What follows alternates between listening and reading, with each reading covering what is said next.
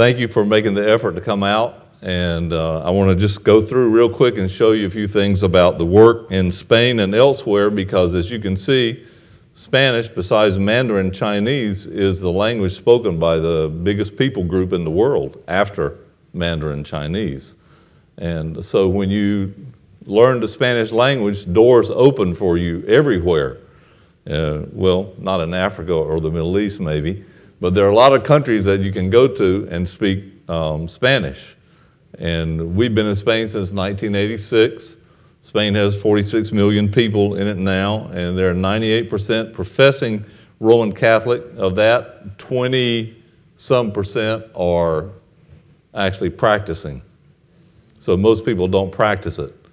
They're just Catholic when you talk to them about God. And the rest of the time, they practice agnosticism or atheism. They live like God doesn't exist. So Catholicism is just their excuse to keep you from talking to them about God. This is one. This is where we were up in the north of Spain. This is a temple built to the Virgin Mary in the north of Spain, and there's an image of her in there that people line up to go uh, kiss. And I cannot understand why, in the days of AIDS and so many communicable diseases, people will sit in line for an hour to go up and kiss this stone that the person in front of them just kissed. I thought about hanging a sign on it saying, Danger, the last person that kissed this had AIDS or something. but uh, you see the mischievous side of me now. This is the mountainous province that we worked in when we were there. We were in this province for 16 years doing pioneer work. There was no evangelical church in this province anywhere. And uh, a lot of it's very difficult to reach. This is not where we were. This is just one of the mountain villages. We were in the capital of the province, but we covered, we went to every town and village and house all through the mountains up there, twice covered the whole province, every place in it. It takes about a year to do it with uh, literature tracts or Gospels of John, that kind of thing. This is another view, what the province looked like where we worked at the beginning. This, this province was, it didn't have foreigners in it because it wasn't Barcelona or Madrid and it's not on the way to anywhere. It's just a mountainous province, and the people that live there were not used to seeing outsiders. So when we walked down the street, people just stood there and stared at us at the beginning, like we were from the planet Mars or something. You know, they had to get used to the idea of foreigners being there. And uh, the houses, this is a typical mountain house, but also we found that the hearts are pretty much like the houses. They're very hard, they give ground very slowly, they resist the gospel there and they act like this fellow here. They can be extremely stubborn and resistant. Uh, but when you win somebody over, when the Holy Spirit convicts them, and when they trust the Lord, then they're in it for the long haul because they come around all the way. This is where we first met. This is a, the little chapel there in Huesca, up in the north.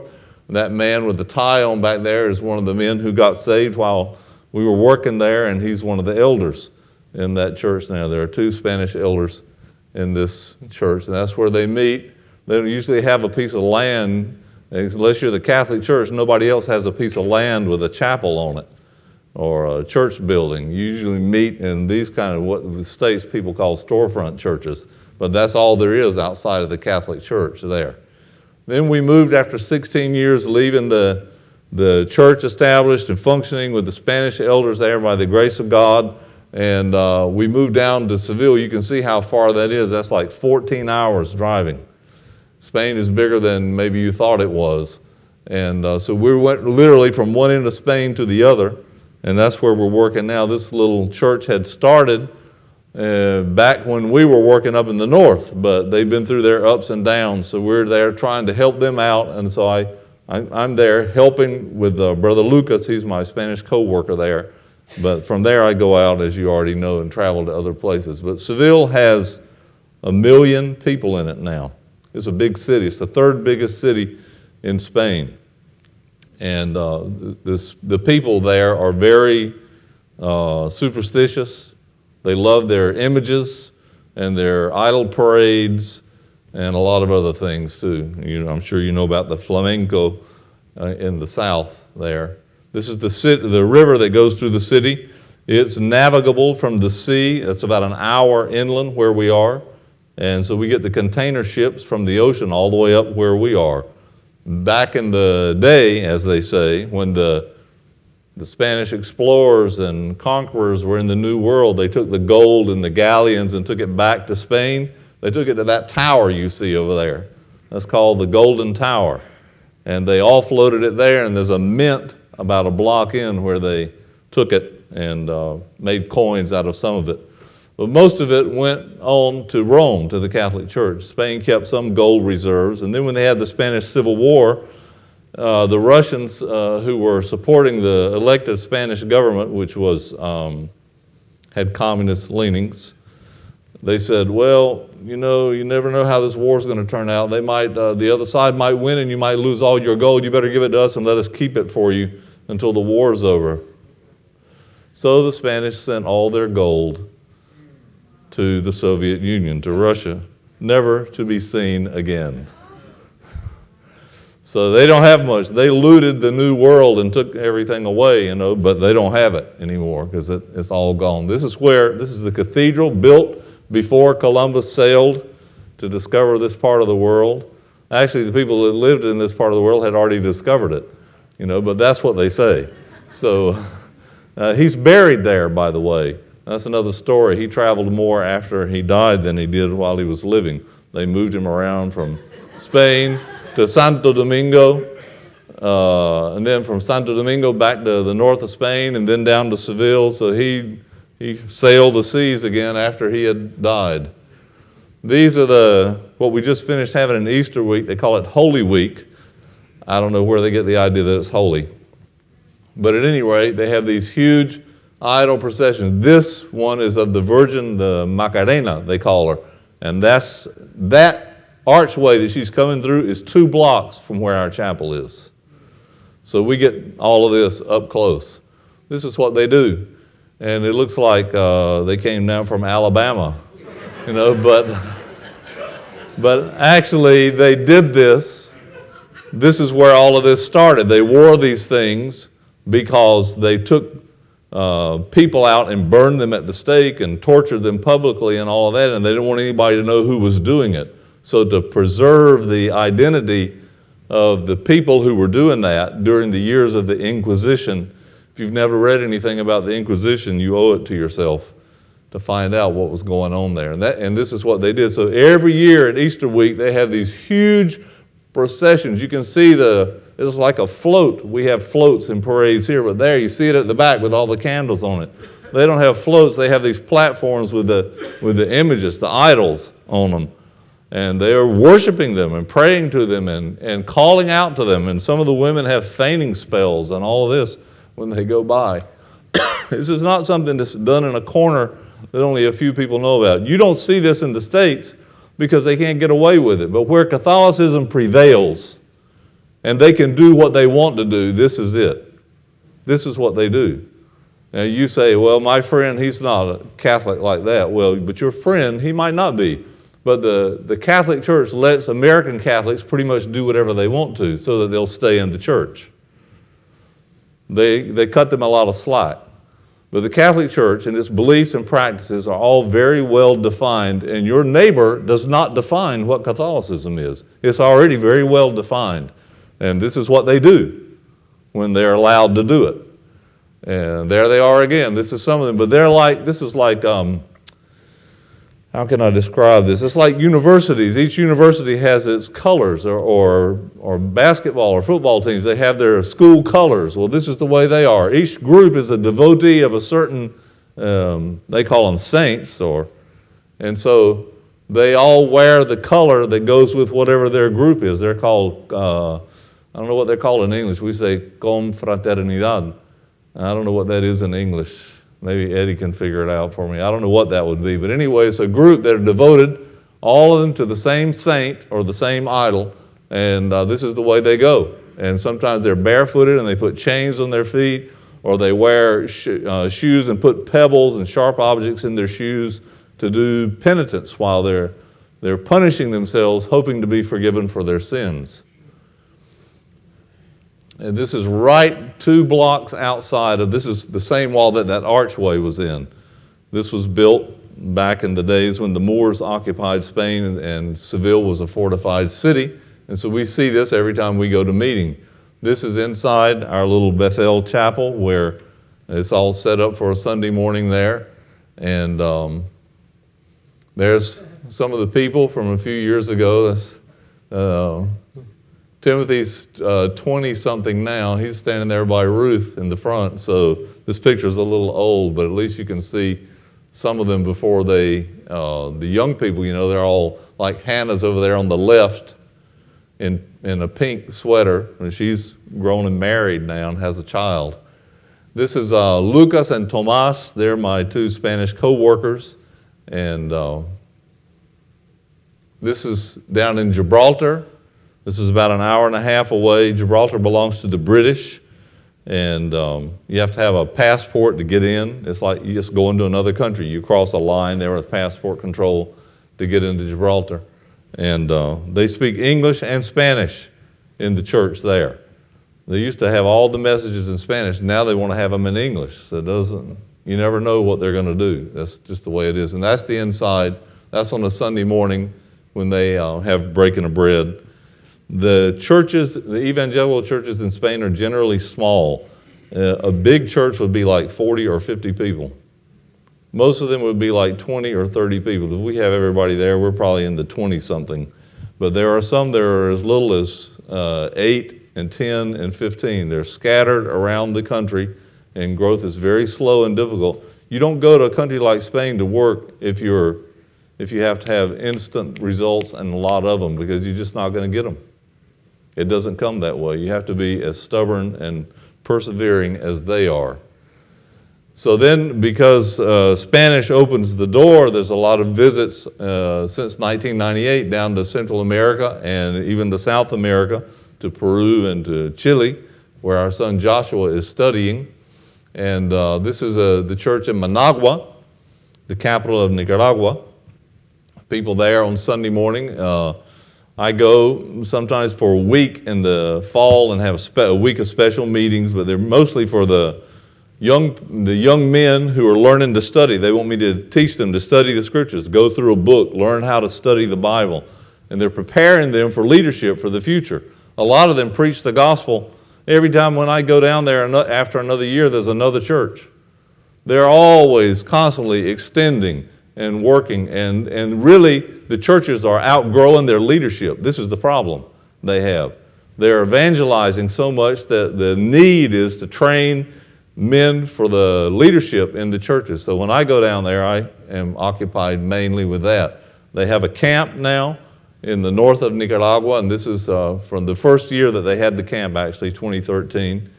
And uh, this is in a this is a small assembly up in the church up in the north, Esteli, and uh, they started about five years ago. So they're, it's a big city. It's got 200,000 people in it. But this is the basic group that they started with.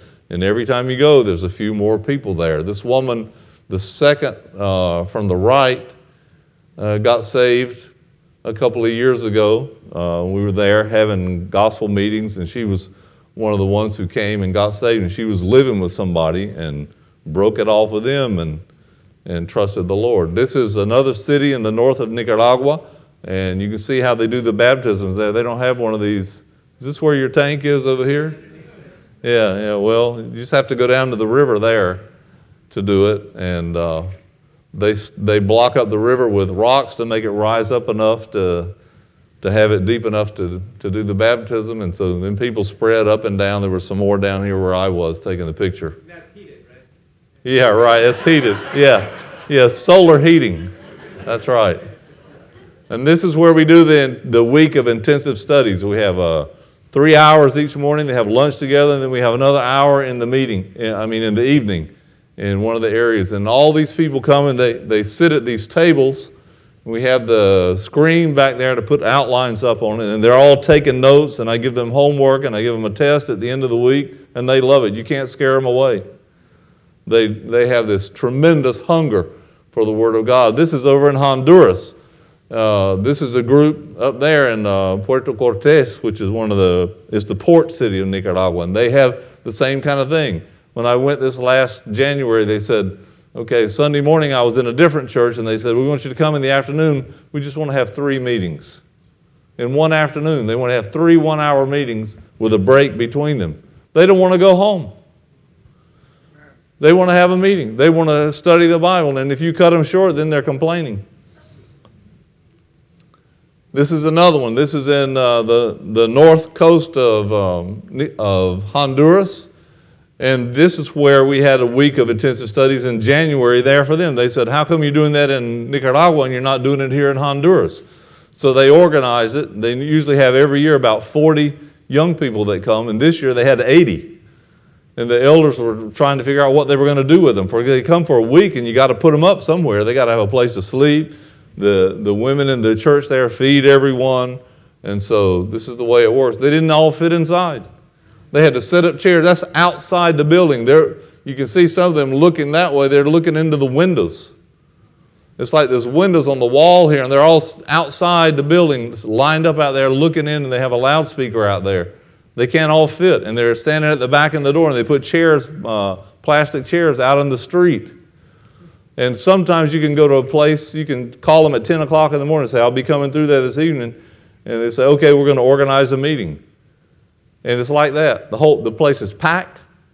They, they didn't have a, a week's notice, a month's notice, they had a few hours' notice, and they're all there and they're standing in the door and in the windows and they're and they they start at the meeting and they say okay it's 7.15 if you get down before 8.30 we're going to make you get back up there. This is the way they are the hunger that they have for the word of god. So here's the some of the 80 young people that came for this week of studies. And they're having to take notes. They know they're going to have a test at the end of the week. They have homework every afternoon. Uh, this is another place where this is a, a community of people of African people who actually they're descendants from the slave ships that foundered out there, and the, and the people who escaped the ships formed communities there in Honduras along the coast. These are the Garifuna people. And uh, they actually speak uh, native language of Africa, although they speak Spanish as well. And uh, there's some small churches among them. So I was able to visit them and be with them. Here's uh, some of the people there that were visiting with us that night. There's uh, one of the uh, women who's she's teaching Sunday school to her uh, neighbors and her um, some of the young people in her family. This is down in El Salvador, where there's a this is a place where there's a little uh, church there in um, I have to think where this is southern El Salvador. And uh, they go out there and bring in the salt. It come, they, this is salt. This is what you eat. This is where they store it. The salt, that, well, I don't know where you get your salt from, but a lot of the salt that they sell is stored in warehouses like that. They bring it in in 50 pound bags from these salt flats. Uh, they bring it in in these huge uh, canoes that are made out of one tree. They just hollow out the tree and they haul this stuff in. There you can see the, the boats back there, and they take the oxen out at high tide into the water and they offload the salt into these carts and take it into these warehouses, and then they package it up and they sell it to different countries. And there's a nice little church in this village, uh, about uh, 80 people there. And when the first missionaries went there to preach, they went in fear and trembling because two men had already gone down into this area. This is about 60 years ago. Two men had already gone down there to try to preach, and they'd both been killed. So these others who went, I know them. They went in fear and trembling, but the Lord preserved their lives. And now there's a nice little assembly there. Here they are. Here's their um, one of the conferences. You see this brother in the white shirt there praying, uh, singing. He's one of the missionaries there. He's in his 50s, and his name is Craig Sayward. He just found out that he's got the onset of Parkinson's and Huntington's, both of them. And he can't be treated because the treatment for Parkinson's accelerates Huntington's and the treatment for Huntington's accelerates Parkinson's. So he can't have any treatment for it. Uh, he's still preaching. He preached with me at, at Easter at the conference there, preached the gospel, and he preached like a man on fire. Bless his heart. So you need to pray for him, Craig Sayward. And for all these other people, this is just really quick. all the other places down there where they're preaching the gospel and they have this tremendous hunger for the word. We could close up the church here and everybody go down there and everybody teach classes all the time, and it still wouldn't be enough. That's the situation. So when the Lord said, uh, Pray the Lord of the harvest that he will send forth laborers into his harvest. I'm not here recruiting anybody because that, the Lord has to do that. But I'll tell you this the harvest is plenteous and the laborers are few. And uh, so it's a blessing, it's a privilege to be able to serve the Lord in these places with these people that have so much hunger for the word and are so responsive to it. Thank you for praying for us and taking care of us while we're out there. All right, uh, let's have a word of prayer, and we're going to go right into the book of Ruth. In the time that we have left, we have a wonderful chapter in front of us, and you're going to be upset with me because we're just going to go through it. We have uh, 35 minutes, we're going to go through what we can. Well, it's a school night and work night for a lot of people. Okay, I, I see that look. I know that means I'm in trouble. Pray for me. Okay. Heavenly Father, we come into your presence and we give thanks in the name of the Lord Jesus for the opportunity we have to be together, to meet together, to study the Word of God for the liberties that we have. We pray that, that we would not be careless about them, that we would take advantage of them. We think about these other people in other countries who are so hungry for the Word of God. And we pray that we who have it, so many resources in our language and so much freedom to meet, that your word would indeed do a great work in our hearts and that we would be molded into people who bring honor and glory to the name of the Lord Jesus Christ. And so we look into the scriptures tonight with this hope that you will indeed speak to us through your word. We're waiting to hear your voice, and we commit ourselves unto you in the name of the Lord Jesus. Amen. Amen. Ruth chapter 2. And we're just going to read the first few verses, probably down to, let's see, we'll read down to verse 12 to start off with. The word of the Lord says, And Naomi had a kinsman of her husband's, a mighty man of wealth, of the family of Elimelech, and his name was Boaz. And Ruth the Moabitess said unto Naomi, Let me now go to the field and glean ears of corn after him, in whose sight I shall find grace. And she said unto her, Go, my daughter. And she went and came and gleaned in the field after the reapers, and her hap was to light on a part of the field belonging unto Boaz, who was of the kindred of Elimelech.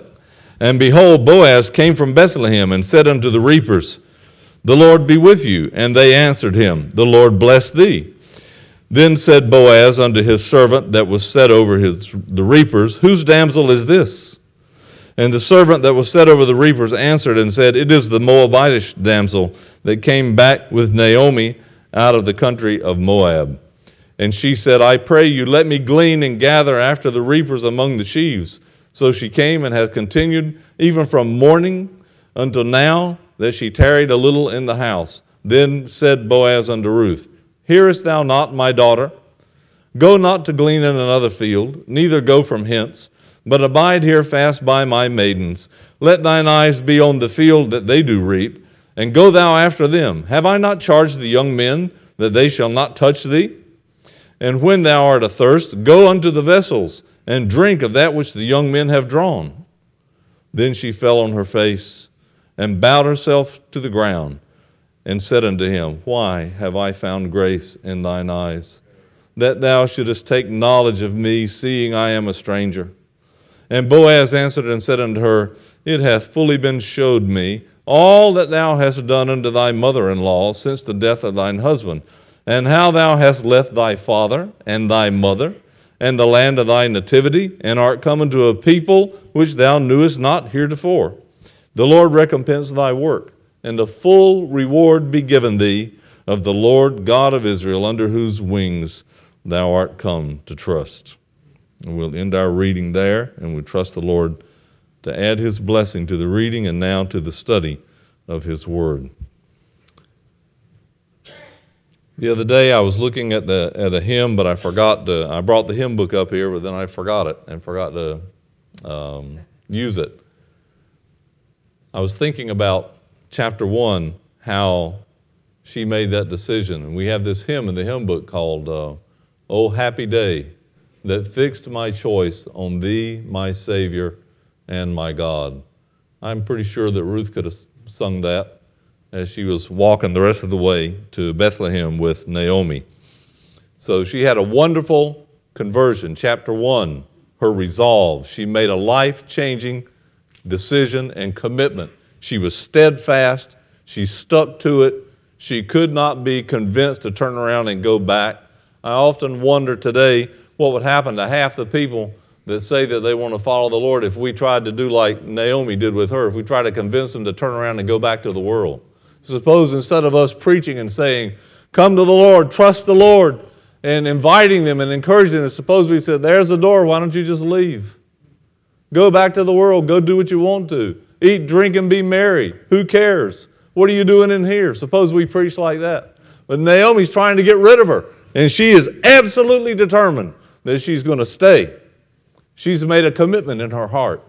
And as the book of Ruth uh, bears out as we read it, it was not something that was not thought out by her. She weighed it, she weighed the choices, she counted the cost, and she stuck to what she had decided to do. So that was a happy day for her. But now we come to chapter 2, and this is her unselfishness. Remember, chapter 3 is her trust, and chapter 4 is her honor. R U T H. And so here we have her unselfishness. Chapter 2 lessons in character. We see she had a beginning. She made a wonderful decision. But when she got to Bethlehem, there was a lot to do. She got into the routine of life. She was living in a, in a town where she was a foreigner. Everybody knew who she was. Who's that damsel? says, says um, Boaz when he comes out to the field. And the man says, the overseer of the workers, he says, Oh, that's that Moabitish woman who came back with Ruth. They knew who she was. She's out there working. And we're going to take a look at that. We're going to see many things about the character of Ruth. A character that, that shows, in fact, and her testimony, her works and her testimony, along with her character, demonstrate that what she decided in chapter 1 were in fact was in fact a reality with her. So we have her, first of all, gleaning in verses 1 to 3. I know some of you want the outline, so I'll give it to you. She's gleaning in verses 1 to 3. Then we see her meeting with Boaz in verses 4 to 14. She's meeting with him, and they converse for the first time. She doesn't even know who he is. Then we see her returning. She finishes her work and returns back home to the house where Naomi is. In verses 15 to 18, she's returning. So she's gleaning, she's meeting, she's returning, and then when she gets back in verses 19 to 23, she's conversing with Naomi. And Naomi's asking her, Where did you glean? What did you do? And they talk together. They have a, a very important conversation at the end of this chapter. Okay, so let's come back you have the outline now. Let's come back to the first section where she's gleaning. And I want you to notice with me in verse 1, the first thing it does is he puts out there before us this kinsman. We, when we first read it, you see, this is our problem when we read the Bible. we lose, when we're familiar with it, we lose the sense of surprise. We already, it's like we're watching a movie we already know. It's a story we already know. And so we already know what's going to happen next, and we forget to be surprised. We should stop and think about this. Naomi had a kinsman of her husband's, a mighty man of wealth of the family of Elimelech, and his name was Boaz. Oh, and he was still living there. He didn't have to leave. And not only that, he was Elimelech's family. So, why did Elimelech get it into his head, like people do sometimes, that they have to leave, that they have to do something. They, they start obsessing on it, and, and they convince themselves that, in fact, it's the right thing to do when nothing could be farther from the truth. She had a kinsman, a mighty man of wealth of the family of Elimelech, and his name was Boaz. Boaz means in him strength. Well, the way they would say it in Hebrew. They don't, wouldn't often use the verb is in the middle of it, but that's what it means. In him is strength but literally it's in him strength. And they take the verb out, and that emphasizes um, even more the idea that there's strength in him. So, this is this man's name. Now, if you'd like to see it, come with me real quick over into 1 Kings chapter 7. 1 Kings chapter 7 and verse 21. Solomon's building the temple and he's setting up all the things. And, and now we're to verse 21. On the outside, he set up the pillars, these two enormous bronze pillars in front of the temple. you have um, graphic representations of that, I believe, in the, what do you call that room? Okay, the fellowship room. Thank you. Anyway, I, I saw him in there. So he set up the right pillar and he called the name Jachin, and he set up the left pillar and called the name thereof Boaz. Strength. That's what it means. He called that one strength. The first one is he shall establish or he establishes, and the other one is strength. That's what he called those two pillars. They were pillars of, of testimony to the Lord, to the strength and the power of the Lord. But that's the exact same name that this man Boaz had. He, the, one of the pillars in the temple was later named after him. I think that's a curious detail. Boaz in the book of Ruth is a type or an illustration of Christ. He comes to us in this book as a man who is eventually he's going to be revealed as the one who redeems her. But in order to do that, he has to be a kinsman. And he has to be a man of certain wealth and power. And he is all of those things. And this reminds us that in heaven, we have someone who wants to help us with our pitiful estate. But he couldn't do that by staying in heaven. I'm going to get ahead of myself and just tell you real quickly what a wonderful thing it is that in order to be in this world, to redeem us, to redeem us, he had to be our kinsman. He had to be related to us. And so God became a man. He came down and he took humanity upon him without ceasing to be God. 100% God and 100% man. He clothed divinity with humanity. And when he became a human being, he became related to us and he could redeem us. He's the mighty man of wealth who had an interest in us before we ever knew him. I love the way this story reads.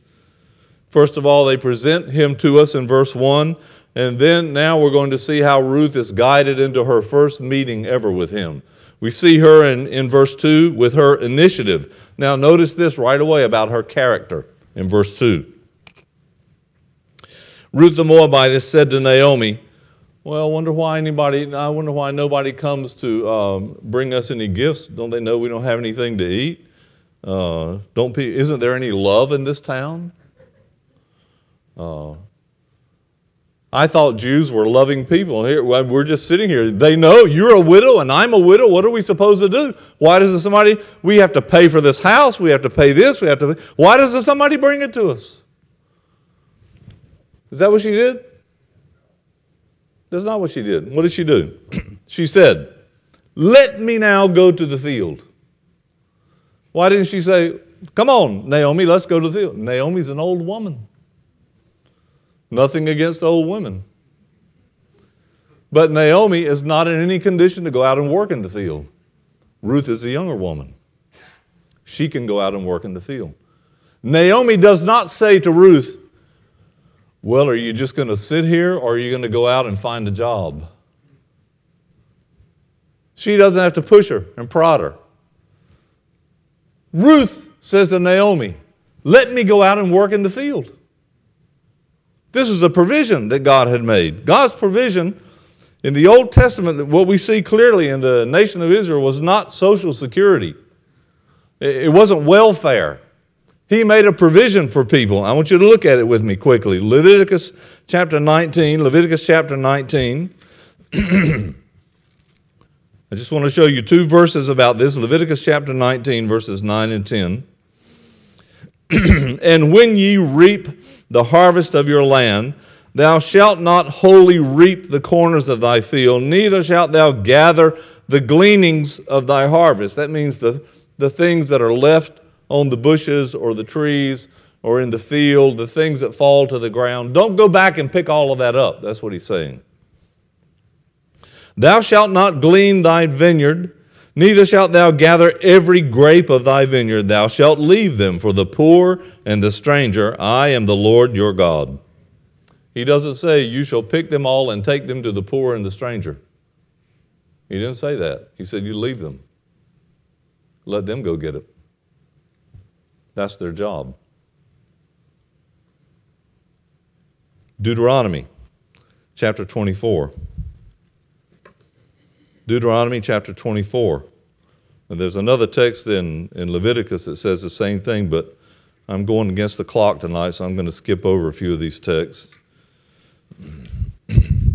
Deuteronomy 24, verse 19. When thou cuttest down thy harvest in thy field, and hast forgot a sheaf in the field, thou shalt not go again to fetch it. It shall be for the stranger, for the fatherless, and for the widow, that the Lord thy God may bless thee in the work of thine hands. When thou beatest thine olive tree, now some of you don't know what that means. To beat is not mad at the olive tree. They hit it to knock the olives off. They spread a a sheet or a cloth on the ground, and then they shake it and they hit it and make the olives fall out onto the cloth.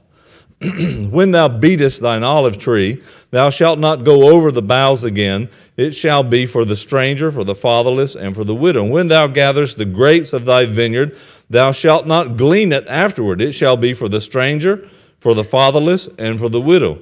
And thou shalt remember that thou wast a bondman in the land of Egypt. Therefore I command thee to do this thing. So this is God's plan. They, they were to leave in the harvest. They weren't to go over and pick it clean. They were to leave things in the field, the fields of wheat, the fields of barley, the, in, in the olive trees, in the, in the vineyards where the grapes were, whatever it was, they were to leave food there. And the people who were needy were supposed to go out then with permission from the owner. You see what happened to Ruth here. It says in, in chapter 2 and verse 7, she, the overseer says, She said, I pray you let me glean and gather after the reapers among the sheaves. She knew that this was the provision that had been made. She asked permission Can I glean in this field? Because it wasn't her field. And he said, Yes. So, this is what they were supposed to do. This is God's provision, not welfare. Work. Go out into the field, glean.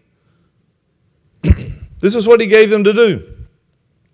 Boaz had fields that could be harvested because he had sown something.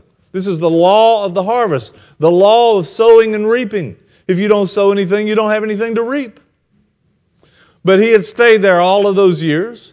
And when the Lord finally blessed his people, and remembered his people and sent the rains that they needed and the conditions they needed. Boaz was out there sowing, and now harvest time had come. And because he had sowed in his fields, he had something to reap. The law of sowing and reaping. Cast thy bread upon the waters. Ecclesiastes says, Thou shalt receive it again after many days. So Ruth is out there. She's taking her initiative. She's not sitting at home waiting for someone to bring it to her. I think about uh, the mentality, the, the victim mentality that people have today, and the mentality that they have that, that people that they are, are owed, the society around them owes them something. The church owes me something. Uh, the government owes me something. The community owes me something. People should take care of me when they're able to do something. In the New Testament, we have it very clearly stated by the Apostle Paul. He taught the Thessalonians in 1 Thessalonians chapter 4 and verse 11. He said, And that you study to be quiet and to do your own business and to work with your own hands as we commanded you. And to walk honestly toward them that are without, that you may have lack of nothing.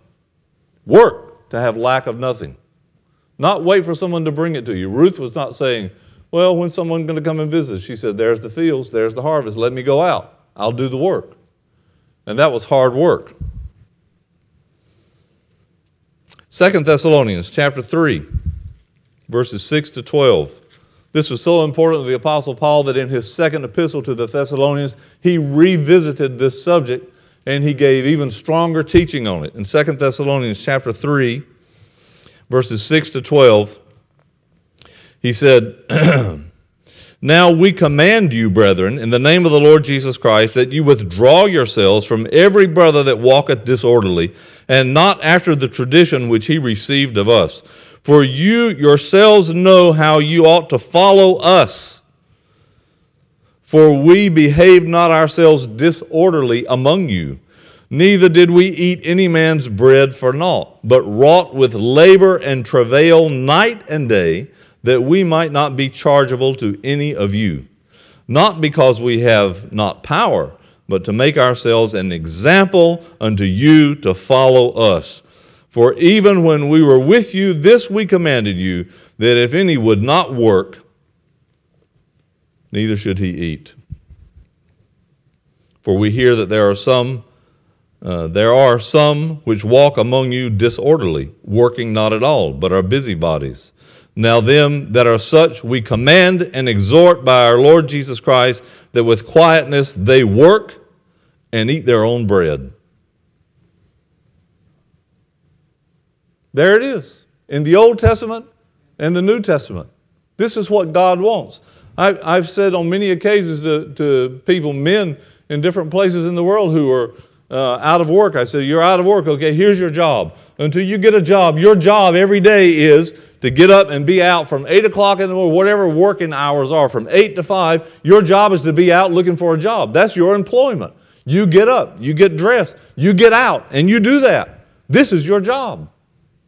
Find anything to do. Look, I'll give you an example even of an unsaved man in our village in Spain. He studied law. He's a, he has a degree in law. He can't find a job. You want to know what he's doing?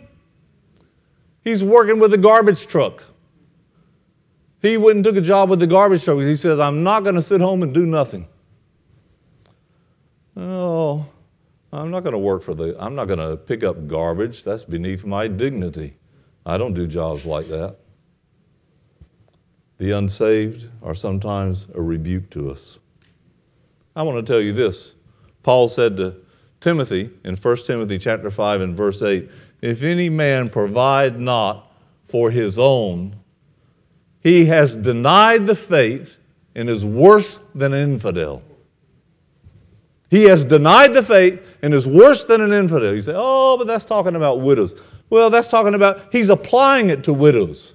The truth is much broader than the application that he's given in that point.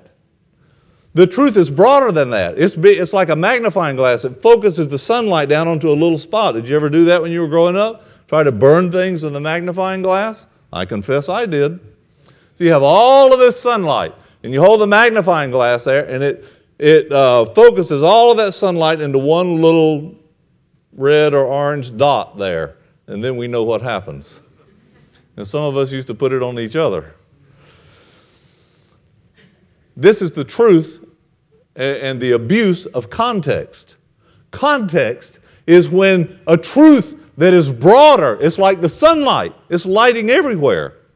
But that truth is being brought to focus on one particular point. And so in 1 Timothy 5 8, he's bringing the truth of the necessity for a man to provide for those of his own household. That's the man's job. He's the provider. He's supposed to do that. That's what God has given him to do. And he says, if you don't provide for your own, you're worse than an infidel you have denied the faith. Because the faith is not, I believe in the virgin birth of Christ. Uh, I believe that God uh, in the Father, Son, and the Holy Spirit. Um, I believe that the Word of God is inspired. Some of us have got the faith reduced down to what we call the fundamentals. Let me tell you something what the faith is. This is the faith. Jude chapter 3, or Jude verse 3 says, The faith once delivered to the saints. It's all of this. Everything that God has taken the time and the trouble to reveal to us is the faith. And there are no secondary doctrines. All scripture is given by inspiration of God and profitable. Teaching them, said the Lord Jesus Himself, to do all things whatsoever I have commanded you. Nothing secondary there. This is the faith. To deny the faith means to deny the teachings of Scripture. Scripture teaches us to be responsible. Scripture teaches us to work. Scripture teaches us to provide. Scripture does not teach us to live in a welfare state. And when a person uh, takes the victim mentality and sits back and lets life go by and depends on other people to do for him what he should do, he is denying the faith. And it might be his mother, it might be his wife and children, it might be whoever in his family. This is what Scripture says. So, Ruth worked. And in this, I see her character. And when I look at her character, I see the character of the Lord Jesus. Don't you? Mark 10 45. The Son of Man came not to be served, but to serve and to give his life a ransom for many. He didn't come to be served. Some of us need to wake up. The Son of Man didn't come to be served, He came to serve. The Christian life, the essence of the Christian life of brotherly love, of love for God, and the practice of the faith is to get outside of oneself and to live for others. To live for the Lord and to live for others, to give. More blessed it is to give than to receive, the Lord Jesus said. And so here's a woman who has not been educated in all of the things that we have in the scripture, and yet she's a giver. Look at her. She's a worker. She cares about her mother in law. She wants to provide for her. Who taught her that? What apostle did she read? What prophet did she read? She's an ignorant Gentile woman who never saw the scriptures, never saw the Holy Scriptures. But I'll tell you what she did see. She saw the word, she saw the work of God in her heart. And we see it in her. She saw the true and living God. She placed her faith in Him. She identified with his people, and God did a work in her. And naturally, she had a loving concern and a desire to work and be responsible and not to sit around and wait and see what people would do for her. So I love this second verse. And what she says, uh, let me go and glean uh, after him in whose eyes I shall find grace. This is the first time we find the word grace in the book. It's three times in chapter 2. And the word bless is also three times in chapter 2 for the first time in the book. There's no blessing in chapter 1. There's no grace in chapter 1. They're in the far country. They're away. They got out of the will of God. There's death and loss and sorrow and pain. And they have to repent and turn around and come back. But when they get back, now we start finding these words blessing and grace and provision. There it is. And it was there, dear brother and sister. It was there all the time, but they left it. So they came back to it. So she goes out. Her mother in law says, Go, my daughter. She goes out. In verse, two, uh, verse 3 says, She went and came and, and gleaned in the field. And it says, Her hap, that means it just happened, uh, her chance, or um, what's the word we would say in English? Uh, coincidence. We say it was a, by coincidence, she happened to glean in the field of this man named Boaz. And there he's named the second time because God is watching all of this from heaven. And he, I can just see him leaning over the balcony of heaven and looking and saying to the angels, Now just watch what field she's going to go into. You know who this is. It must be a wonderful thing to see things from heaven with the Lord's perspective as they unfold down here. We see one step at a time. We see so little, we know so little, and yet when God's providence, when His kind and loving care for us is unfolding, when our heart is in the right place with Him, He's going before us and opening up and preparing the way. She had no idea. She went into the field to glean barley. And she met the man who was going to be her husband, and she didn't even know it.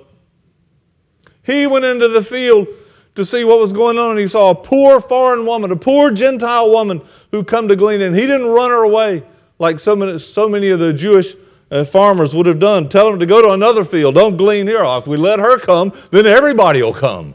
He wasn't that way. A simple act of kindness he had. My daughter, he said to her. Stay in this field. He spoke to her with respect. He didn't say, Hey, chickadee. Uh, well, hello. He didn't try any one liners on her. He treated her like a, a daughter with this uh, genuine, godly affection. We see in him really an Israelite indeed, in whom there is no guile, this man, Boaz. So she's going looking for barley. He's going to see how the harvest is going in his fields. And there they meet. And neither one of them had the other one in mind. They weren't going out to a singles group to try to see if they could find their marriage partner. Now, I'm not against, I'm going on Friday, so don't worry. I'm not against meeting together. But the purpose is not to shop. I might as well say it clearly. the purpose is not to shop. She happened to go into the field, and for the second time it says Boaz, who was the kindred of Elimelech. So there's the gleaning. There she is with this coincidence. And now we come to the meeting between her and Boaz. Boaz comes and he inquires uh, right away. He comes out of the field, he greets the men. The men greet him. You notice how he brings the Lord right into his conversation. He's a spiritually minded man. The Lord bless you. The Lord be with you. This is the way they talk to each other.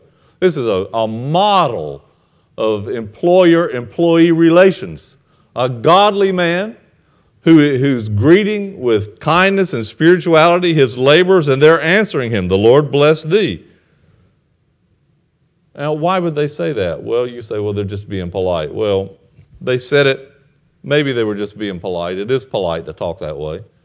But they had a good relationship with him. I figure they were not underpaid workers. He was taking care of them. I know men like this Christian men who, are, who have businesses, and the people who work with him. I know one particular in Nicaragua who has a, he's a subcontractor for uh, the National Electric Company, and he has hundreds of employees working for him. His is the only electrical company in Nicaragua that is, doesn't have a union. The unions can't get in with him because he takes such good care of his employees. They don't have any need for the union. They're better off than all the others that are with the unions. And when they come to work, every morning he has a devotion to start the day. He's got all of his employees in there, and they have a devotional together and a prayer, and then he sends them out to do their job. So there are people like this that still are, that put the Lord first. He comes and he, he greets his workers, and he already knows all of them. And the first thing that happens is his eye falls on this woman out in the field. He said, Who's that? He's observant. Who's that damsel? Who's that young woman? Isn't that good? He knows his workers. He knows who's supposed, who's supposed to be in the field. He sees someone who isn't, and he asks right away, Who's that? He wants to be informed. Well, now, the overseer, or the supervisor, we would say today, uh, he anticipated this question. He knows what kind of a man Boaz is. He knows he's observant. He knows he's not going to stay in his house. He's going to come out to the field. He's going to be out there and he's going to see how the work is going. And so he's prepared. He said, Oh, I'm, that's the uh, Moabitish woman that came with Naomi out of the land of Moab. I get tickled when I read verse 6. And he says, He came back with Naomi. He didn't say he came back with Mara. That's what she wanted to be called, remember? Bitter. She was still having her pity party at the end of chapter 1.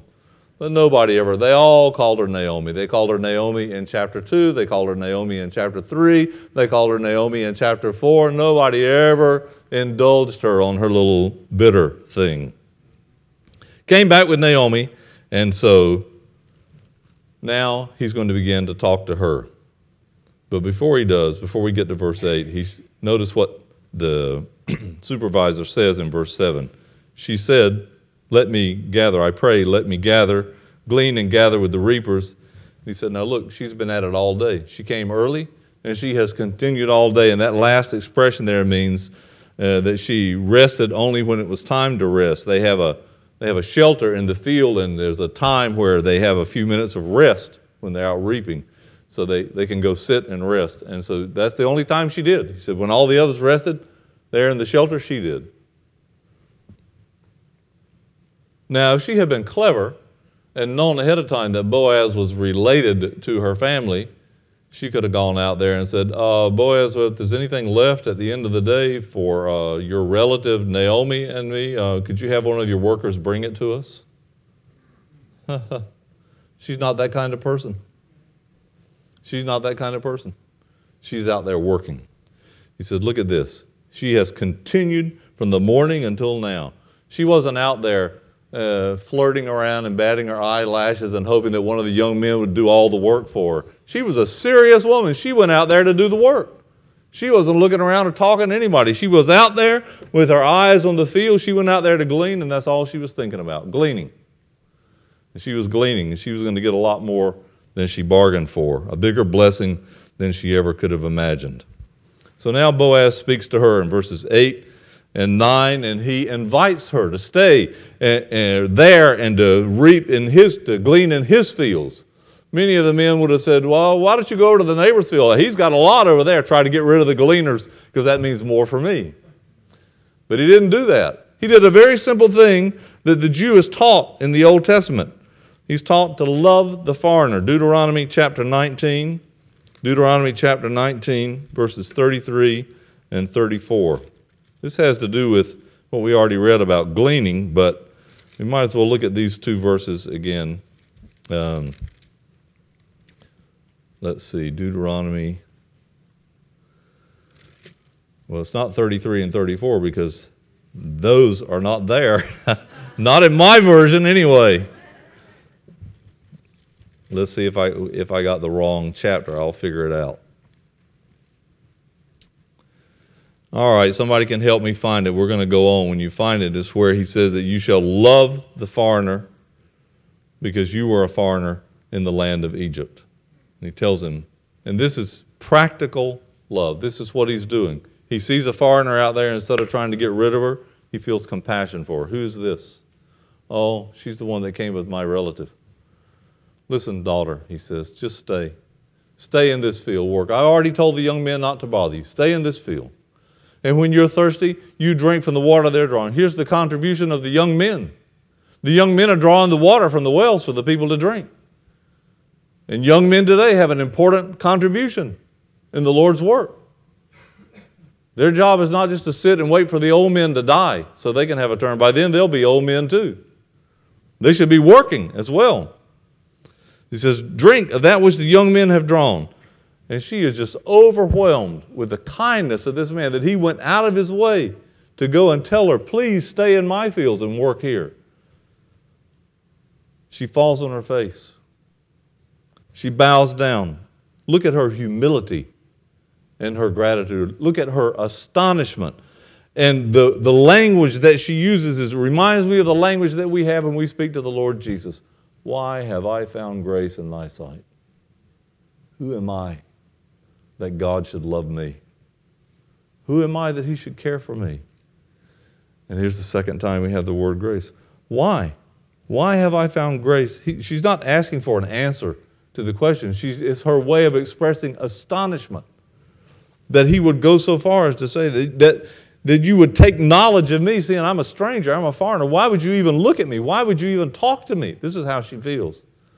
She didn't say, Well, uh, thanks. I mean, it is our right, after all, to be here. I mean, it's our right. You know, it says it in Get Out Her.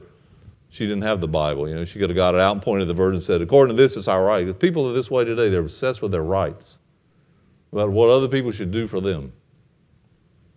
That verse was Leviticus. Thank you. I had that. That's what it. I had Deuteronomy, and it was Leviticus. Thank you, Mike, and thank you, Jessica. I saw you over there looking. All right. Bless your heart, as they say in the South. But the stranger that dwelleth with you shall be unto you as one born among you, and thou shalt love him as thyself. For ye were strangers in the land of Egypt. I am the Lord your God. You shall do no unrighteousness.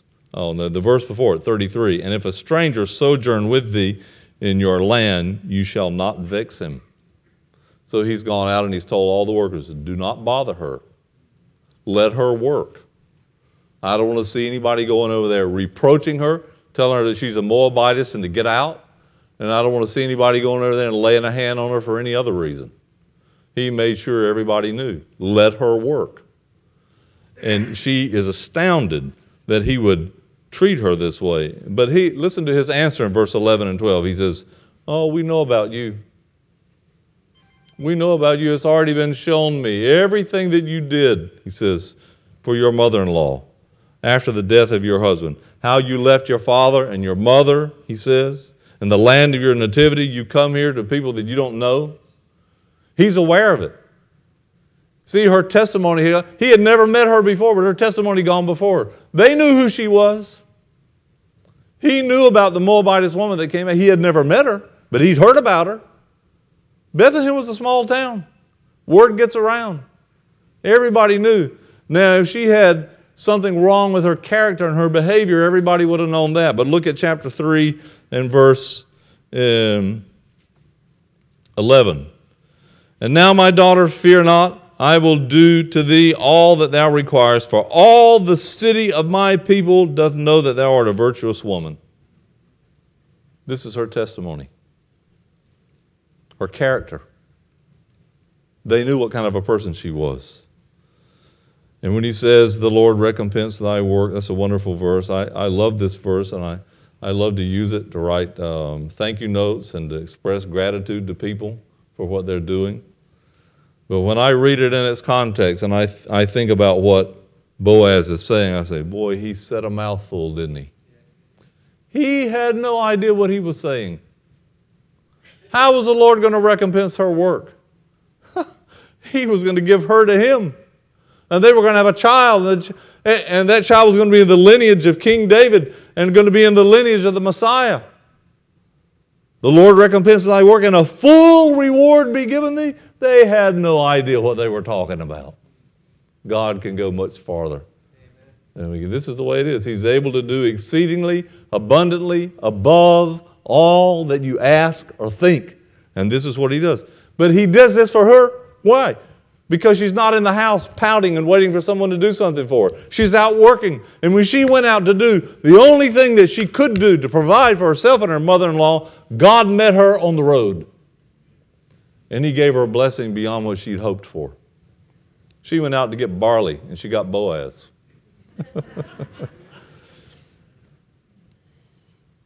Under whose wings thou art come to trust. Isn't that a wonderful expression? It's in Psalm 36, verse 7. It's in Psalm 91. It's in Psalm 57. Under the wings, the shadow of the Almighty, under the wings of God. The Lord Jesus said it in the New Testament to Jerusalem. He said, how many times would I have, would I have gathered you to me as a hen her chicks? It means to take you under my wings, but you would not. The Lord wanted it, but they didn't. Well, there's no room in there for um, irresistible grace and all of this kind of Calvinistic doctrine. This is the conflict of wills. How many times would I have gathered you to me? I would, the Lord says but you would not. So it's a wonderful thing to be under the wings of the Lord, isn't it? We come to trust in Him and we get a lot more than salvation. Or is that, is that all you think you got? You got your sins forgiven and that's it. The psalmist said, Daily He loads us down with benefits. Some of them we see and identify immediately, and others we don't see until years down the road. So, uh, to summarize, because we got to finish up here. Uh, they finish out their conversation, and when it's time to eat, he gives her food to eat in verse 14. She eats it, and it says at the end of the verse that there was left over. She ate enough to be satisfied, and there was some left. And what did she do with that? She took it with her. We don't know that here. We don't know that until we get down to verse 18 when she's back home with Naomi and it says at the end of verse 18, she brought forth and gave to her that which she had reserved after she was sufficed. After she finished eating and was satisfied, she took that. She's thinking. What is she thinking? She's got a mother in law at home. What is she thinking? Oh, I've got this food to eat. Thank you. And just eat it all up. No. She's immediately thinking of someone else. This is the essence of Christian love. Think of others. Your plate is full. What about the other person? She's sitting there eating and she's thinking, what has my mother in law got to eat? I came back to this country to take care of her. That was her only objective in coming back. She didn't come back looking for a husband. She came back to, to take care of her mother in law and to follow the living God there with her. This is what she was doing. And so she took that food and she took it back. But not only that, she took the food, she took what she had gleaned in the field. In verse 17, she took all of that and she beat it out. You know, the barley, when they harvest it, it has the husk around it. And so they have to separate that from the, the grain of barley. And so they beat it out, they thresh it, they have different ways that they do it. We don't have time to go into all of that.